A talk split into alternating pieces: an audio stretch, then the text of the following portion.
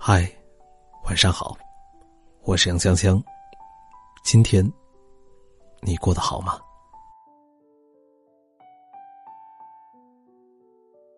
最近华为事件让人们为华为点赞，称颂华为是一家伟大的公司。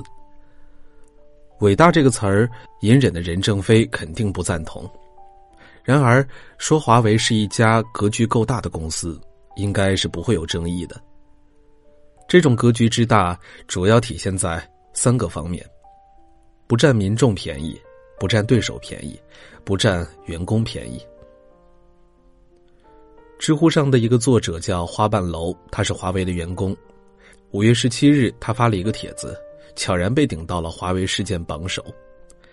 帖子很短，意思也很简单。华为员工收到了一份通知，要求大家不要在社交媒体上卖惨，不要靠民族主义来博取同情，只需要做好产品。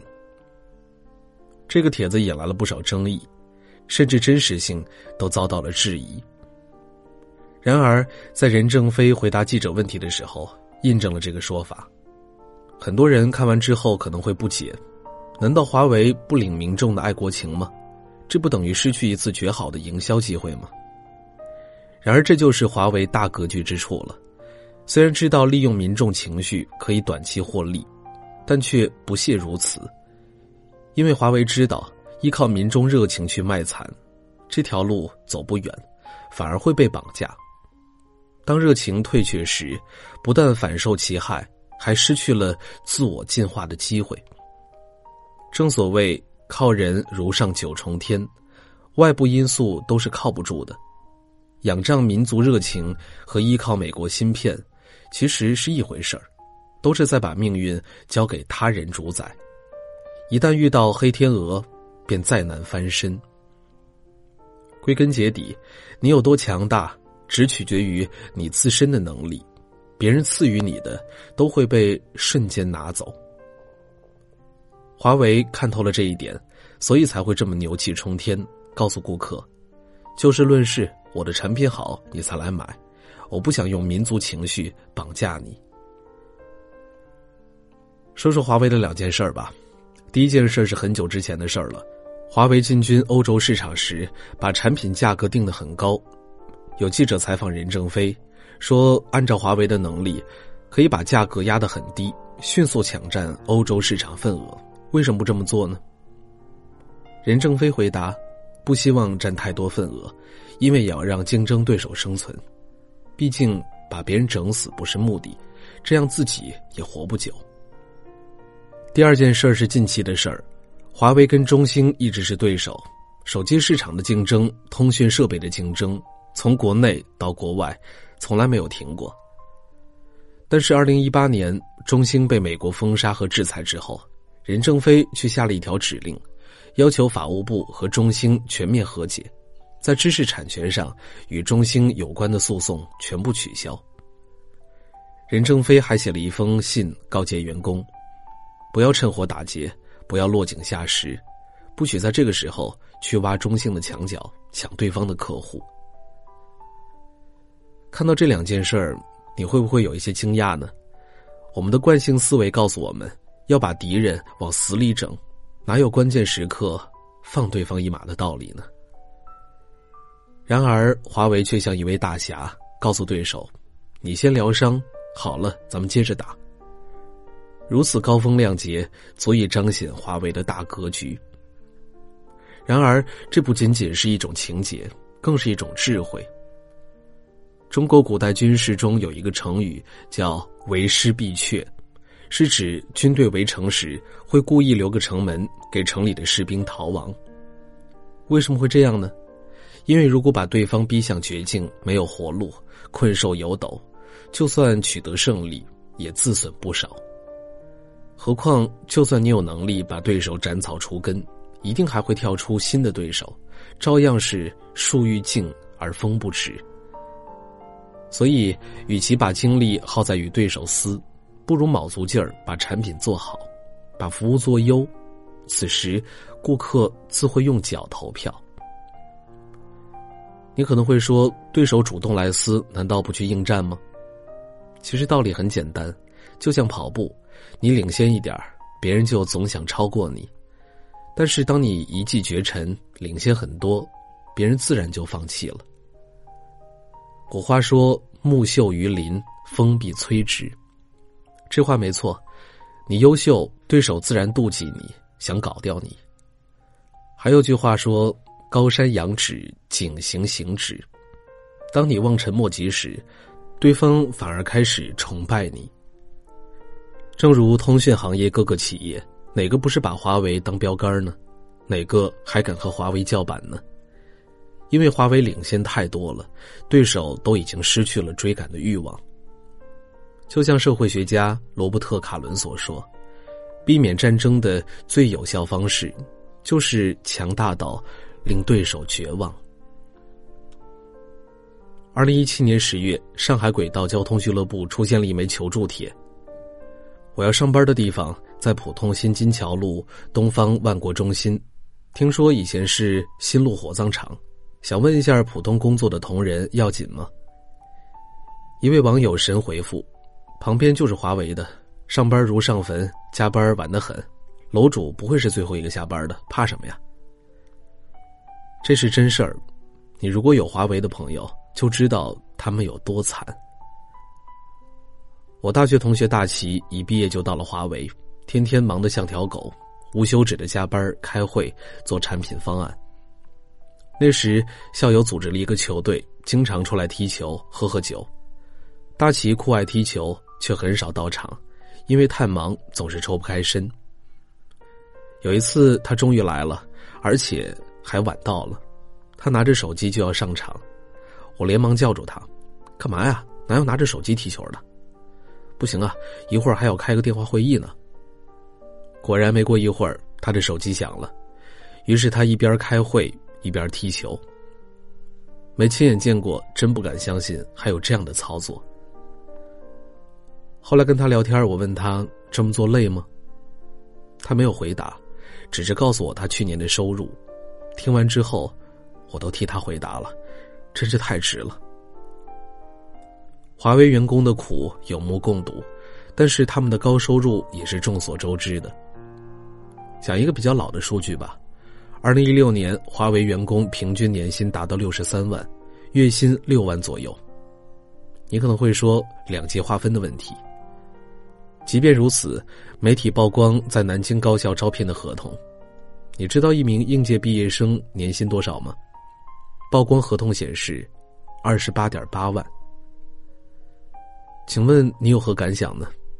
给你这么多钱，你还不绞尽脑汁的把活干好呢？就像任正非说的：“钱给多了，不是人才也变人才了。”你看，就是这个老人，好歹是个创始人，不谈理想，总谈钱，多俗呢。可是这种俗够真实啊，最起码他不占员工便宜，你干得多，拿的也多，大家是公平交易。就像有些企业老板，动不动就跟你谈理想情怀，让你一同去拯救人类。你稍微醒目一点不愿被洗脑，他就说现在的年轻人不愿意吃苦了。你钱给够了，你看年轻人愿不愿意吃苦？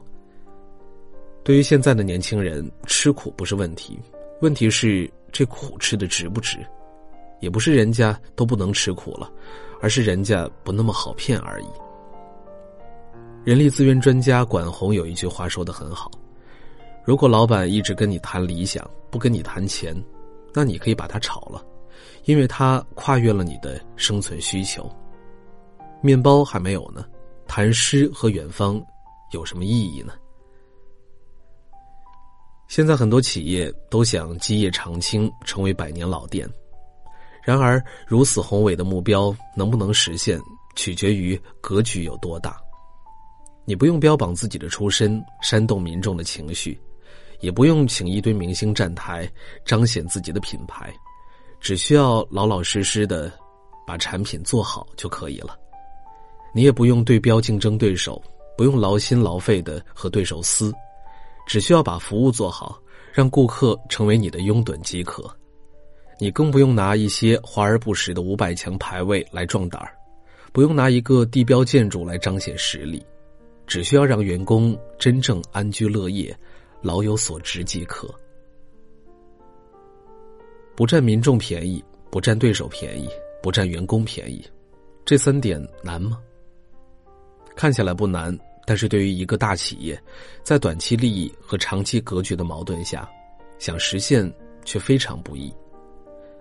然而，华为做到了，它是中国企业的标杆，更是中国企业的希望。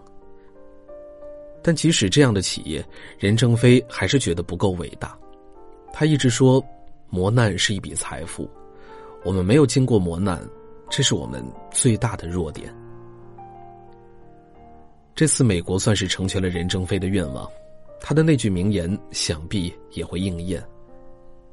从泥沼里爬出来的才是圣人，烧不死的鸟，才是凤凰。最后，让我们伴随着这样一首好听的歌曲结束今天的节目。想要找到节目的文稿以及歌单，可以搜索微信公众平台“小杨说事儿”。找到简介为每晚九点用声音和你说完的那个小杨说事儿就是我了。当然，你也可以在新浪微博上搜索“杨晨太晨”和我互动交流。如果你喜欢本期的节目的话，可以在文章底部给我留言，或者是给我点一个赞。好了，让我们明天晚上不见不散。晚安。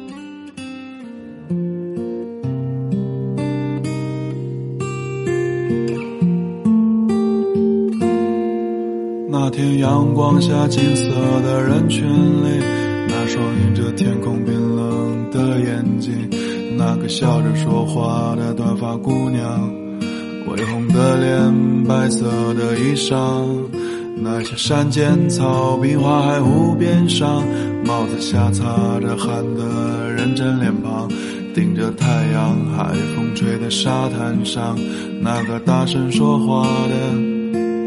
生气的短发姑娘，她为了理想习惯了倔强，也难免会撞一些南墙，偶尔破碎。她坚强的脆弱，哭得一点都不温柔。她在忙碌生活里，至少能够假装忘记无法顾及的背影，不回头的奔走在。拥挤的城市里，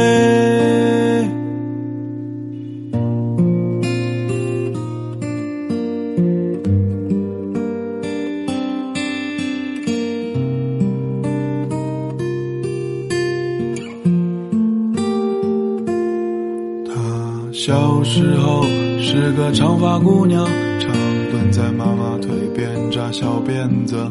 她说：“耐心都给了那些陌生人，剩下脾气给了最熟悉的人。后来那天，他剪断了长发，也不自觉地收起了他的温柔，在镜子的对面，渐渐学会了在长满刺的生活里忍着伤痛。他为了理想，习惯了倔强。”也难免会撞一些南墙，偶尔破碎。他坚强的脆弱，哭得一点都不温柔。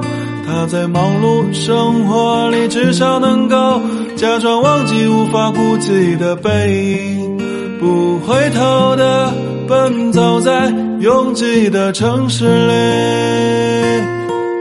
在节日，朋友忙碌的时候。在他忘记了睡眠之后，在那些晚上，手里也会看到他藏不住孤独的时候。他追寻着他们眼中的幸福，总是会一次次感受失落。那次清醒之后，终于放下执着，偶尔期待某个。为他执着的人。